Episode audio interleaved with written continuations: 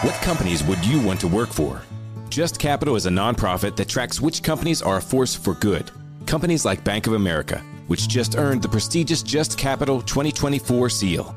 Bank of America is ranked number one in the banking industry and number one for their ongoing commitment to workers, offering best in class benefits, including a minimum wage of $25 an hour by 2025. Visit justcapital.com to learn how a just business is a better business. Furnished by Just Capital. Blaine and Mickey with Blaine Bishop and Mickey Ryan on 1045 The Zone.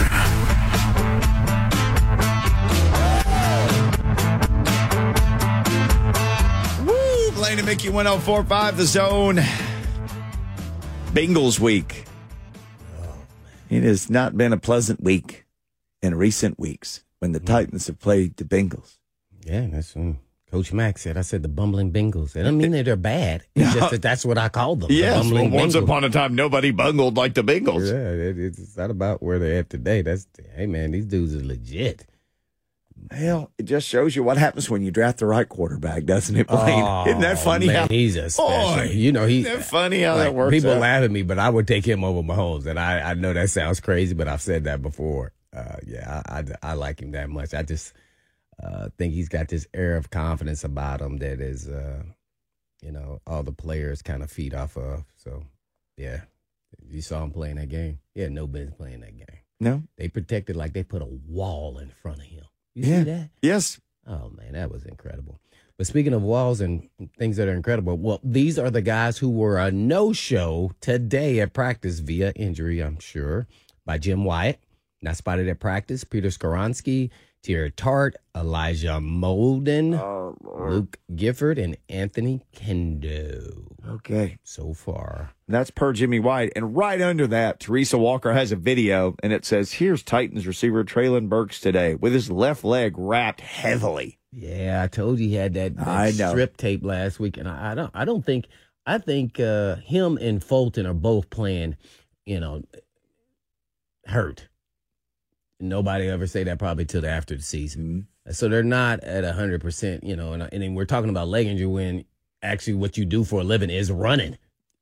Wide receiver and, And cornerback. So you know you could be 85, but when you're out on that island out there, it's a little different than uh, if you were a safety or maybe a tight end.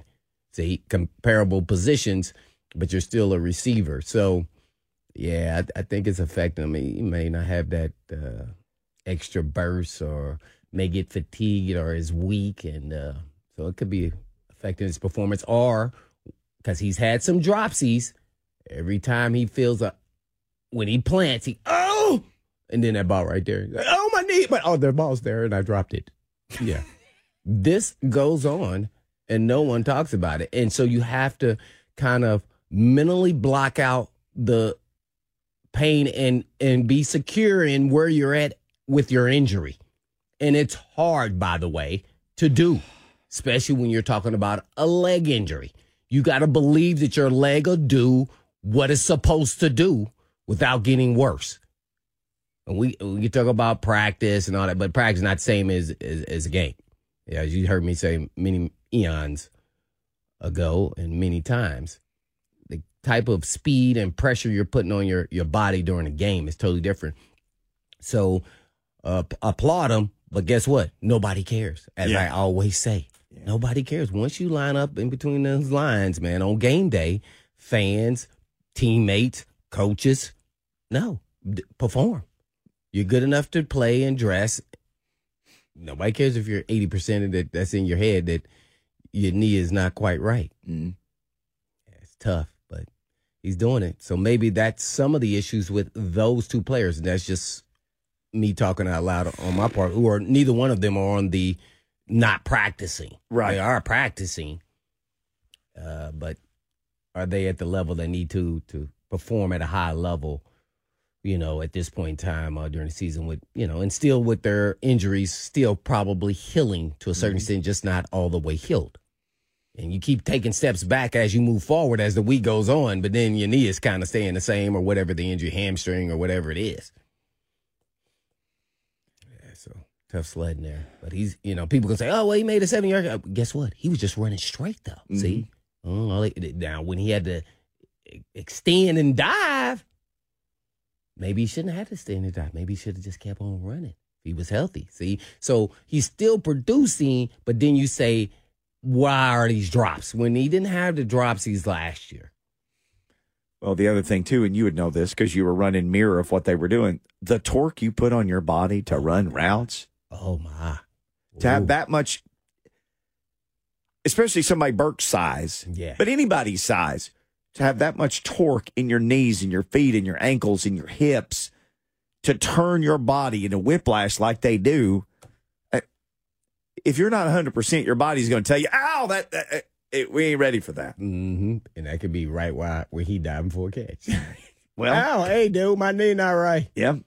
And he's like, nope, nobody cares. You dropped it. I can think of the Saints game. I can think of uh, even in the last game, Browns game, it dropped. Yeah. Yeah. So, you see, so, but no, it hit both of your paws, and they big paws. Yeah. That's tough, tough, man. Uh, Skoronski's been tough, and he didn't practice today. He's trying to come back. Lucas, have you got the audio? Jim Wyatt catching up with Peter Skoronski after practice. It's kind of the condensed thing where it's like all of his answers to all the questions. But uh, Peter Skoronski after practice today, speaking to the media. Yeah, that sucks a lot. Uh, a couple rough days there, but um, definitely made a ton of strides since then. So happy with that, and obviously just kind of keep it pressing. Yeah, just kind of trusting everybody, um, and, and with our training staff and our strength staff, um, and what they do, and, and I, you their plan and just following that as much as I can, and, and doing what I can do.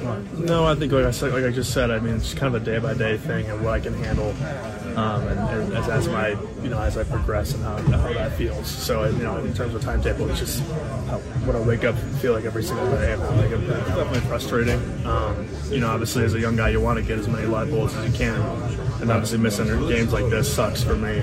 Um, so that's definitely frustrating. You want to be on the field as soon as possible, um, but you also don't want to be out there in a position where you can't, you know, do the right thing for your team and perform for your team.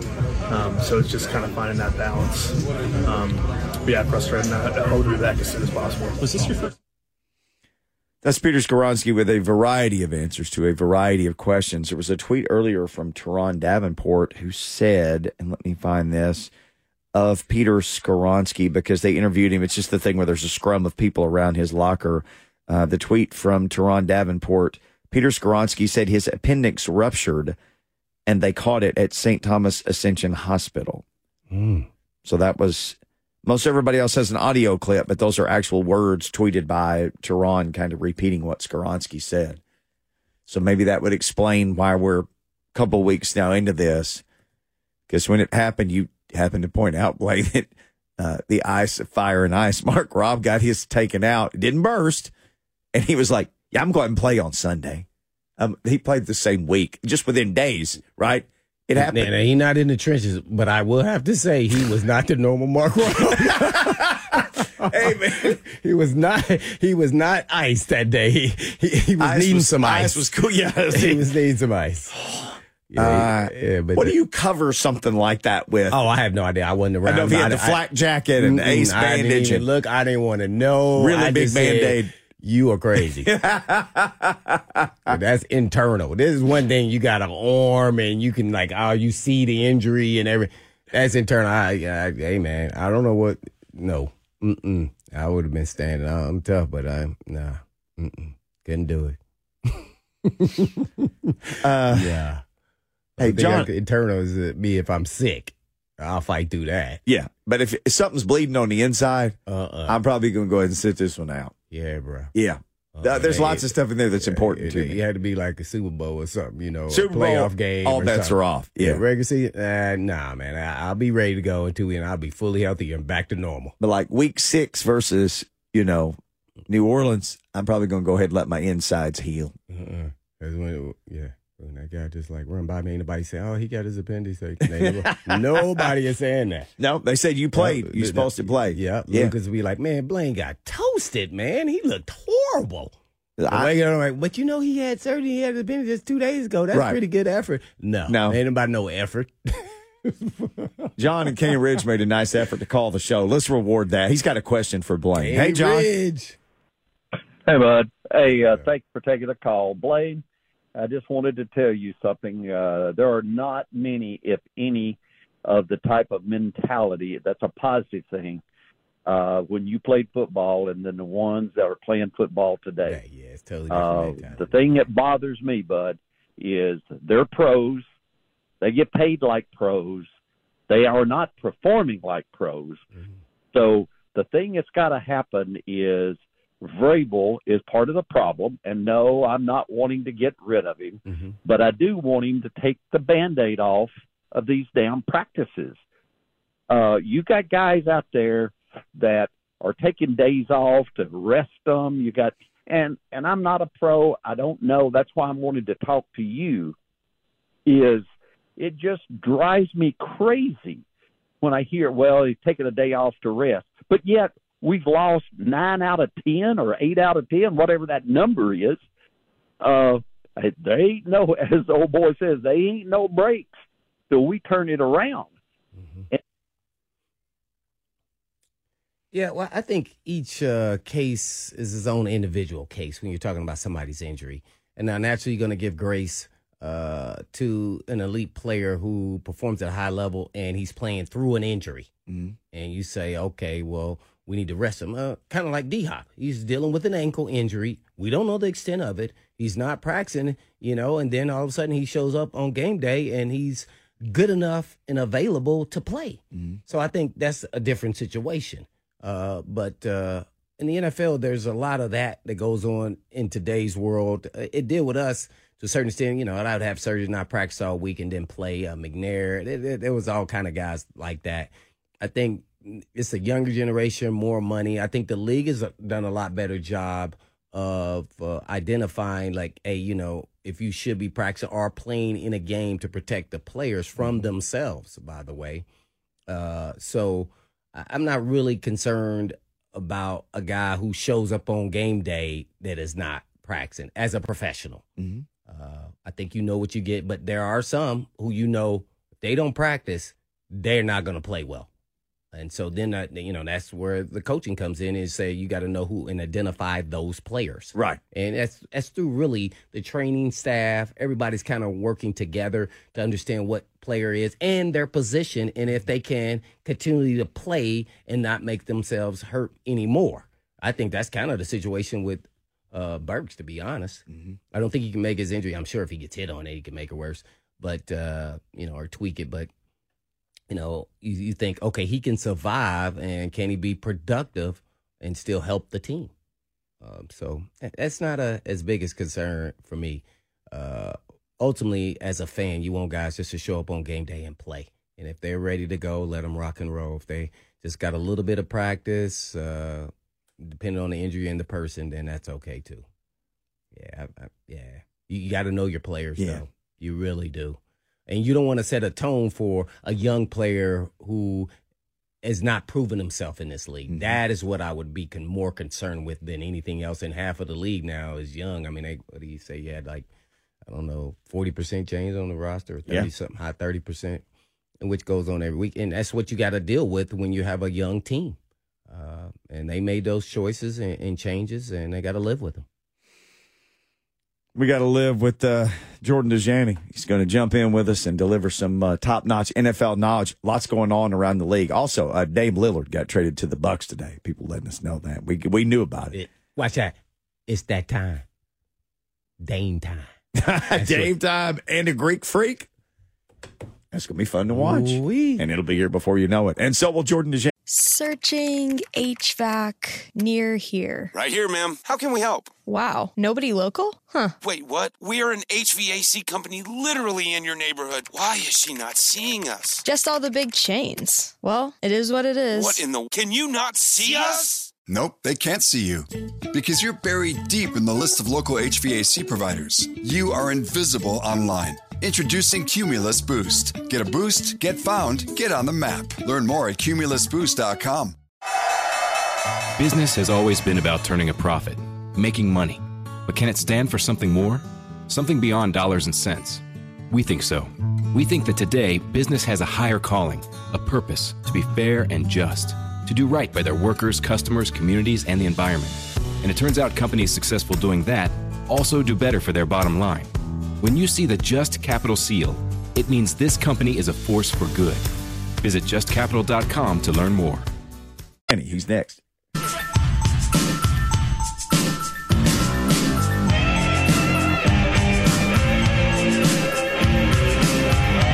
1045 The Zone. Let's talk some NFL football here with our man Jordan Dajani, who jumps on with us this same time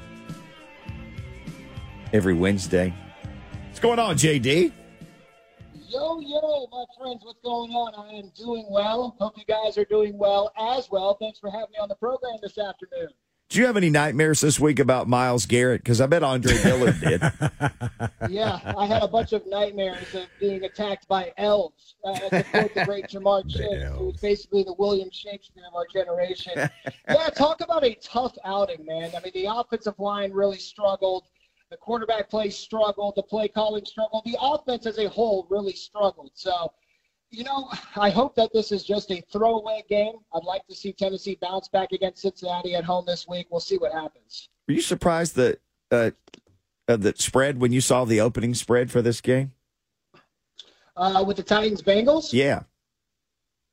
Let me let me see. I'll pull it up right here. Two, yeah, two points. Two points is definitely surprises me a little bit. I'm not an odds maker, but if I was, I'd probably list this at around three and a half. Give the hook towards the Bengals. So yeah, I'm a little surprised by that. But historically, Mike Vrabel has been really, really good as an underdog. And that, of course, did not show itself in Cleveland. But you look at the first two weeks of the season, he covered against the Saints despite the loss. He covered and upset the Chargers in overtime. Now, as a home dog, you really have to be careful with teams like that if you're a Vegas odds maker. So, to answer your question, yeah, I'm probably a little bit surprised that it's uh, just at two points. But we're only at Wednesday, so I'm kind of interested to see mm. which way this line moves as the week progresses. Our line moves every Wednesday to call Jordan Dajani, and he is on with us now at Jordan Dajani on Twitter. CBS Sports is where you can read all about it. Well, Jordan, the Bengals have gotten us the last three times. I, I guess based off what you saw here on uh, Monday night uh, with the Burrow and the defense of the Bengals – how do you see this matchup uh, playing out versus the Titans? Do you see the Titans having an edge anywhere or in certain areas and not? And man, I, am just a little baffled now. It seems like the Bengals have our number. Yeah, no kidding. Ryan Tannehill's actually lost five straight games versus the Bengals, while Joe Burrow was three and zero oh versus the Titans, which I'm sure many remember at this point. Um, both teams have scored just three offensive touchdowns this year, I believe. That's tied for last in the NFL. Oh. And the Bengals are averaging the fewest yards per play this year at yeah. 4.0. By the way, Tennessee's not ahead by much at 4.3 yards per play. Now, what's interesting is that Joe Burrow is averaging 4.7 yards per attempt this season, which are the third fewest by a quarterback through three games over the last 20 seasons in the NFL. He has as many completions as interceptions, throwing 15 yards down the field in 2023. But as we saw this past, well, I guess Monday night, Burrow's getting the ball out at a quick rate, right? And teams are not blitzing him this season. He's being blitzed at the fifth lowest rate in the league.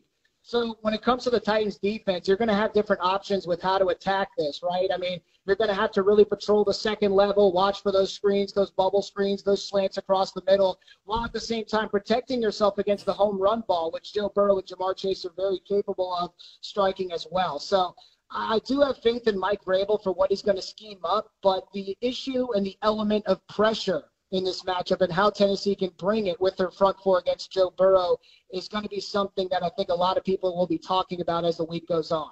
Man, what what's going on with the Jags and, and Lawrence? I guess the the last game uh, they're not in rhythm or in sync. Uh, have you watched them uh, closely?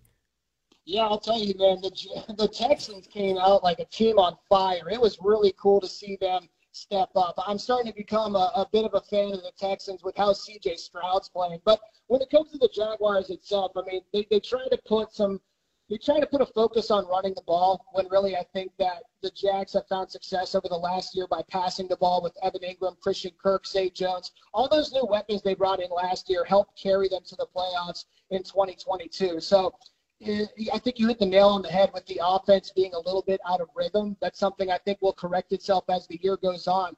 But man, the Texans came out with as the team with more energy in that AFC South matchup. And plus, let's not ignore that Trevor Lawrence has really struggled against Houston. I think he's one in four versus the Texans. He's been favored in all four of those losses against Houston. And probably the craziest stat that I've ever seen is that Trevor Lawrence has yet to cover the spread as a home uh, favorite. The, the Jaguars with Trevor Lawrence have not covered the spread with them as being home favorites yet in his short career. So I made the Texans a best bet last week at nine and a half points, and sure enough, that covered. So eh, the Jaguars are, are still a talented team. We all understand this. I think the defense may be just a little bit overrated, but I imagine that Doug Pederson's going to get this team back on the right track soon enough.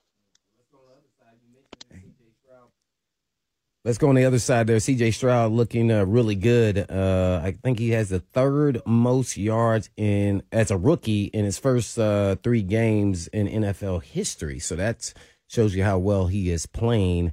I mean, what do you think of the Texan? Man, it seems like it's early on, but man, anybody's up to win the AFC South. That's what I'm getting to. Yeah, no kidding, right? I mean, it, did we have the AFC South upside down, right? Is it the Oh. Texans and the Colts that are the two Oh, best my teams in the division? No, I'm just kidding. It's too early to say that. But I mean, if we're power ranking the teams through three weeks, you know, you could argue that the Texans and Colts are on top. But yeah, man, I can't overstate how impressed I am by CJ Stroud. I think he went 20 of 30 for 280 yards, two touchdowns against the Jags. As you mentioned, 906 career passing yards. That's the third most through three career games in NFL history. He's the only player with 900 passing yards and zero interceptions um, in his first career game since 1950. Another interesting stat, he's the youngest player in NFL history to throw for those 900 passing yards and zero interceptions in any three game span. He surpassed Patrick Mahomes in that metric. Mm. So CJ Stroud, man, he's processing the field better as a rookie than I thought he was or thought he would. He's been impressive making the throws he needs to throw. Um, he's been impressive with some of these sideline passes. He's really trusting his weapons. He's playing confident football. And I think that's a really big takeaway for a rookie quarterback, which is a very tough job, right? Three games into his NFL career. So I think he should be the favorite for Offensive Rookie of the Year. And I'm kind of excited to see how he progresses throughout the rest of his rookie campaign. Mm, there you have it. Jordan Dajani, NFL writer for CBS Sports. Jordan, if I gave you a hundred dollars and you could tell me the true answer to this, what is the Titans' offensive identity? Oh my goodness! You know it's funny. They're they're still trying to figure it out, right? They've gone through three mm-hmm. games here. We've seen some interesting wrinkles, but when it came to the Browns matchup, this was going to be the matchup where we were going to see how offensive coordinator Tim Kelly was going to adjust to pressure, right? Not only pressure on the quarterback, but also being down double digits on the road. How was the play calling going to shift? And I feel like we didn't exactly see a huge shift in getting away from the run, getting those downfield shots, because everything was discombobulated with the pressure that Myles Garrett and company were bringing on the offensive line. So I don't know the answer to that question because I still think it's a it's a work in progress. I mean, obviously Derrick Henry is going to be one of the biggest pillars on your offense, and you're going to try to run this the scheme through that. But man, DeAndre Hopkins is a, is a really good weapon as well. And CBS Sports Research actually reached out to me and gave me a very troubling stat. Oh boy. Ryan Tannehill, yeah, listen to this. Ryan Tannehill is 14 of 25 for 153 yards, zero touchdowns, two interceptions, and a 40.9 passer rating when targeting DeAndre Hopkins this season. That's the worst rating among 17 duos with 20 or more passing attempts this season. So the dynamic duo that we saw in training camp has yet to manifest itself. And I feel like that's going to be something Tim Kelly is going to be working on as the year goes on. Oh man, I, I got a rebound from that last answer there. That was woo. Yeah, sorry about that. Uh, that's okay. um, okay, so we're talking about the Titans being troubled on offense. The Bears are troubled on offense. What in the world do the Bears need to do at quarterback and everything else? And at some point, why not just tell Justin Fields, like, hey, man, we're going to go back to let you run in it for 120 yards a game as long as you can last doing that? Yeah, it sounds like you know more than the Bears coaching staff at this point. I mean, I don't know how to answer that question. And I'll tell you this I mean, we're only in week three, but it seemed like things almost came to a head in Kansas City, right? I mean, going down, what was it, like 35 0 at halftime? Taylor Swift's in the building, pumping everybody up. The Bears had absolutely no answers for anything on offense or defense as well. So, and you know, it's been a common theme this year. Justin Fields is being used incorrectly when it comes to play action, when it comes to getting outside the pocket, when it comes to scheduled runs. And then their defense has been so bad that the Bears' offense has been operating behind the eight ball in most of the games they've played so far. I don't know what the answer is. I feel like there's going to be some major shakeups in the not in, not in the front office, but with the coaching staff uh, um, this year with Luke Getsy, the offensive coordinator, um, with Matt Eberflus, the head coach, who, by the way, still thinks that that breakthrough is right around the corner for Chicago. But with what I've seen so far, it's hard to imagine Chicago getting any better. Um, you know, they have a decent opportunity to get that first win this week against the Denver Broncos, who were completely run off the field by the mm-hmm. Miami Dolphins. I think that this is this this matchup between the Broncos and Bears is like the fifth matchup since 1970 to feature two teams that both lost by at least 30 points the week prior. So this is kind of the battle of, let's call it the toilet bowl, if you want, the Broncos versus the Bears. That'll be an interesting game to watch this weekend. Yeah, you also got Vikings and uh, Panthers. Both of them are defeated so far as well. So uh, it's a shame someone will have to leave the field with a W on that one. Jordan Dajani, our guest here on Blaine and Mickey. Well, let's stick with Denver. Uh, man, what's going on there? Uh, the defense gave up 70 points. I don't know how much that was on offense. A lot of people are saying Russ didn't play, you know, bad. Like, you know, it was okay. I don't know. I didn't watch the game. What do you see out of the offense with Sean Payton leading the hand with Russ Wilson? Yeah, so Russ has been better than last year, but that's not a hot take. I mean, he was absolutely uh, absolutely terrible last year. So he's been okay. He's been better, but he still hasn't been good enough, in my mm. opinion. And what's fascinating is that we walked into this 2023 season expecting Russ and this offense to have the backing of one of the most elite defenses in the NFL. The Broncos were top five in many metrics yeah. last season I don't know what happened. They have a new defensive coordinator in Vance Joseph. Who listen? I'm not. I'm not quick to pull the trigger on firing coaches, but after a performance like that, that was more of a track meet than it was a football game. You know, you got to start making changes because it seems like you've lost the locker room. It seems like you've lost the defensive side of the ball. There was poor uh, pursuit angles. There was no tackling. Players didn't know what was going on. They were getting tricked by any kind of uh, play action that, that, that, that was out there. So the Broncos are absolutely falling apart. And it's tough because, you know, Russ is definitely getting a lot of the blame, but at the same time, he hasn't exactly been that bad. The offense hasn't been trash compared to where it was in 2022 in Denver. It's been the defense that's been letting down this team. So that's the reason that the Broncos are sitting at 0 3. Mm, well, speaking of trash, I'm sure a lot of people in New York are saying Zach Wilson needs to go get in the trash. Unfortunately, man, what is going on? Trevor Siemian to the yeah. rescue? Really? Oh, oh, no. my goodness. Oh, man. You know, I apologize to your great listeners if I sound like a broken record because, once again, it's a Wednesday and Jordan's on the phone talking about how the Jets need to do something different at quarterback. Zach Wilson's not the answer. Now we all understand that, but for some reason, Robert Saleh and the Jets front office they don't understand that. And I do, I do understand that you know you have to back up your own guy. You can't just absolutely throw him away and destroy his confidence once and for all with all the things he's been through. But the Jets had Super Bowl aspirations coming into this season.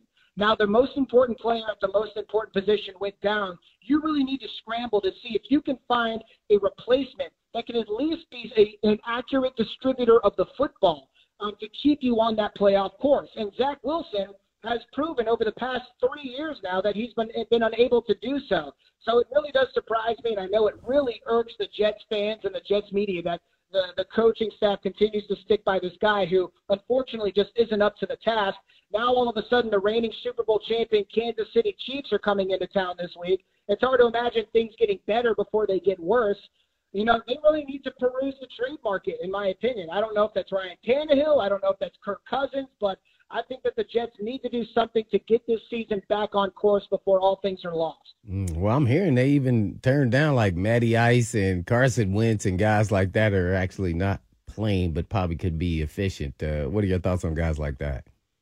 Yeah, so um, CBS Sports, we can confirm that Matt Ryan's agent reached out to the Jets, but it sounds like Matt Ryan isn't too fascinated by the opportunity. I'm pretty sure he's looking at that offensive line and he's not attracted to playing football behind that poor protection. As for Carson Wentz, uh, yeah, there's been reports that he reached out to the Jets. Now, Carson Wentz is not exactly a free agent pickup that would bring confidence to the fan base. I think that he could be better than Zach Wilson. I'll give you that, but you know, if, if you're going to make an addition at quarterback, I would look at a trade target as opposed to Carson Wentz. But yes, Colin Kaepernick's reached out to the Jets. Matt Ryan agent Carson Wentz. They all they all try to reach out to the Jets, but they are not interested in making any major quarterback shakeup right now. As you mentioned, they they signed Trevor Siemian to the practice squad. He's someone who's familiar with the organization. He actually started a game for them a few years ago. And at this point, it seems like that's the only move they're focused on making at the most important position for their team. Mm. Well, let's talk about a quarterback that's done really well, uh, even though the record doesn't show it. That is Mr. Dobbs. Couldn't he buy his own jersey in yeah, the pro shop? Yeah, man. Come on, man. We got to give him his props, man. Uh, liked him when he's here, what he did in the little short stint he was here, and then he's continued that momentum. And uh, they've been in every game, but uh, finally got him a win against the Cowboys. How cool is that, man? I don't know. I, I'm starting to turn into a Cardinals fan. I think. I mean, everyone Mm. expected this to be the worst team in the NFL, but man, they have shown some fight on both sides of the ball, right? And through three weeks, they've actually led in every single game they've played. So this team is not tanking. They're not rolling over for anybody. And you brought it up, Josh Dobbs, who I know everybody out there listening right now is very familiar with. He seems like he's playing with a different element of swag and a different level of energy with this opportunity with the Cardinals, which you absolutely love to see. Um, he's one of four quarterbacks that have started all three games this year that hasn't thrown an interception yet. It's him, Josh Dobbs, Justin Herbert, Brock Purdy, and C.J. Stroud. Those are the only starting quarterbacks that have yet to throw an interception this season. And I'm excited to see what they can do this year, uh, this week against the San Francisco 49ers. I know that San Francisco is probably going to win that game, but hey, the spread right now is 14 points. That sounds maybe just a little bit high for a team that wants this win very badly. With that, lastly, before we let you go, we, we got to talk about something that was was funny. I, I didn't see it, but people were talking about it. Mac Jones punched the sauce in his groin. Did you see this? And then they're saying he should get fined for it, or you know, since I don't think he got a penalty. I don't know what happened or transpired there. I didn't know if you even heard about this. Yes. So according to reports, the NFL is indeed investigate investigating this uh, this this punch, this grab, whatever you want to call it. I did see a video on social media that had a pretty good angle, but it looked like it was filmed on a calculator, so you couldn't really tell exactly what happened. Yeah. Um, so the NFL needs evidence if they're going to hand down some kind of fine to Mac Jones. And, you know, if you talk to any player, they'll tell you that, you know, Mac Jones has just a little bit of a reputation for maybe being a quote unquote dirty player a little bit. Uh, you saw Sauce Gardner, you know, shove Mac Jones after the alleged incident, which would be an appropriate reaction if what he claims actually did transpire. So we'll see what happens. Uh, I did not see a clear enough view to tell you exactly what happened, but I don't think that Sauce Gardner is going to step up to a microphone and just lie to the NFL world that Mac Jones did something he didn't do. So we'll see what the NFL does, but I can tell you that according to reports, they are investigating this. Mac Jones giving a whole new effect to the phrase hitting the sauce. Uh, JD, thank you, man. Appreciate the time today. Absolutely. Appreciate you guys. Yes, sir. Always great catching up with Jordan and Thanks, Shanny. All right. There's another football question that I have, but I have it for you two guys. Rich Eisen went on a long rant about something a team is doing, and he doesn't like it. I want to ask you guys what you think of a specific thing that a specific thing is doing that has a lot of people's attention. Next. Yeah, that's good stuff. Mm, that thing.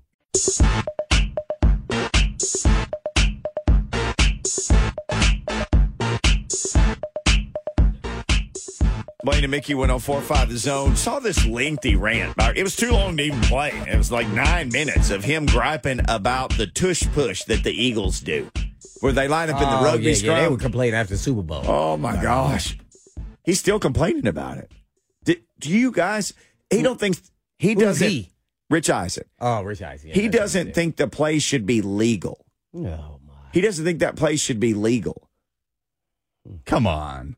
it, it was nine minutes, and I kept thinking, okay, he's going to have some like hard hitting. Because I like Rich Eisen. I'm, I'm not speaking ill of Oh, Rich I do too. But what was I could disagree with his opinion? What is his rationale though? Why it should be illegal?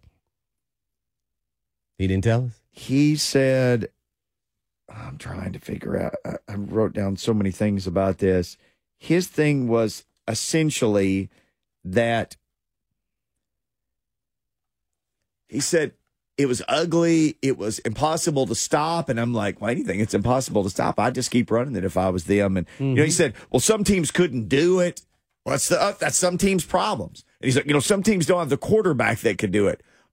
Did you see the Browns? They used put a tight end. at quarterback on Wildcat plays. Like nothing that he said held water on this. Where I, I think if you can come up with a play that nobody can stop, and as long as the formation is legal, what's where's well, I the thought you problem? were going to say he was going to say, "Hey, this is you know creating too much uh, head trauma or something with all the players, and it, sh- it should be a legal play." And you know what? It really is like a rugby play. Yes, that's what it is. It's a rugby play. So, and maybe that's why he doesn't like it. But it is it, watching the Super Bowl and the Eagles doing. it, I felt like it was an unstoppable deal. And if it's unstoppable, why not just keep running it? I, you know, so I'm, mm, I'm, I'm okay with him running the play. I mean, Lucas, what, what do you think? I mean, Yeah, I love anything that's uh, old school footballish like that. Just running when everybody knows you're going to run to get an inch. I think eventually, you only reason why you'll stop is maybe something happens to your own quarterback. Yeah, gets and that's on you, right? So I, I really don't have an issue with it. I don't know why Maybe other it doesn't people look haven't. good on TV, or people don't like it because it was in the Super Bowl and they ran it. I don't know, at least three or four times, man. the Eagles and they keep running it, and it keeps making the first down or go- touchdown. Uh, yes, every time it does, it's a it's whatever they're trying to do with it, it doesn't. And honestly, I think if I was inside the three, I'd consider running it like down on a goal line play to move the pile. Although the other team's going to throw the biggest humans they have at you, but still, this thing has been unstoppable for the Eagles. And he was citing again the aesthetics, and not every team has somebody who can do it or a quarterback that can do it. And I thought we just watched the Browns line up number what eighty eight back there. Okay, he's going to just run this Same thing. Wildcat. So it's a copycat league. I'm honestly surprised more teams haven't tried to do something similar to that. I mean, the Chargers, nobody goes for it on fourth more than them. I can't believe they haven't done it. Well, what's going to happen is a defensive coach is going to figure out how to stop it. And when I say that is, you can move all like three or four big guys right there in a row, right in front of your quarterback, where they've mm-hmm. been running these plays, right offside your, you know, your guard or your center right there. And then you have them, I'm talking about 340 pound guys, your big, big slobber knockers, and you have them dive at the knees of the offensive lineman. and you then cause a pile which they cannot move. It's an immovable force. It's like moving, you know, when you know when your dog decides it doesn't want to walk anymore and it just goes down and goes, I'm not moving. well, that's what happens with a big human being that's 340 and he dives at your knees and then next thing you know he's on the ground and you're laying on top of him and it makes a pile. Mm-hmm. And then you bring those linebackers that love to hunt and can't wait to hit that quarterback, and you have them uh, spear him. Just take turns at him. You thought about Nah, this, it the- sounds like. No, I just, I didn't know you was gonna ask this question. I was just joking on the spearing part. Now, I, I would then have them attack the quarterback because he's going to have somewhat forward motion. But if you stack it up where he can't even get leverage to move with the, the big bears that you didn't dove at the ankles, Mm-hmm. then you have a shot. Guess what? This is what we did against Beech. The same thing. They have humongous offensive linemen. They have SEC level size players. We have Blaine Bishop size D tackles. And we told them to dive at their ankles, cause a pile, and then we'll stop them in the backfield. And that's exactly what happened. Probably a little easier said than done in high school compared to pro, of course, uh, but it worked. Hats off to Burks and McAllister uh, and uh, all the coaching staff there in Stenham at Independence because it worked. We we took our cornerbacks off the field. Well, we're about to, about to take ourselves off the field here because we got to go. and it's time for 3HL. So in the meantime, in between time, peace.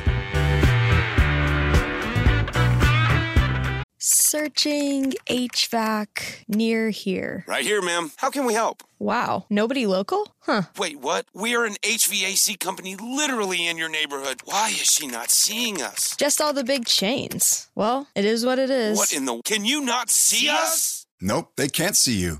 Because you're buried deep in the list of local HVAC providers. You are invisible online. Introducing Cumulus Boost. Get a boost, get found, get on the map. Learn more at cumulusboost.com. Movies, TV shows, books, podcasts, and more. It's what women binge with Melissa Joan Hart and her friend Amanda Lee. Scott Grimes is here Thank with you. us. Voiceover, that is like my dream job. I think I just have too distinctive a voice and I can't manipulate it. That's why I'm Right. not a good singer. This is how great Seth MacFarlane is. I went in to do it and I was talking like this, and he goes, Good, now just get rid of the neck thing that you just did, because it's one, it's ugly. And then I just came out like this and came up with this guy named Steve Smith who has a tiny little lisp, but so does Scott Grimes, so it's perfect. What Women Binge, wherever you listen. Afford Anything is a podcast that teaches you how to be smart with your money. As a small business, you don't have the resources to pay the level of overhead and for the level of services that a Fortune 500 company could afford. So I certainly understand why, if you want to offer benefits, the providers of that, that that fee is going to be higher because there's more account management per employee. Make smarter choices and build a better life. Afford anything, wherever you listen.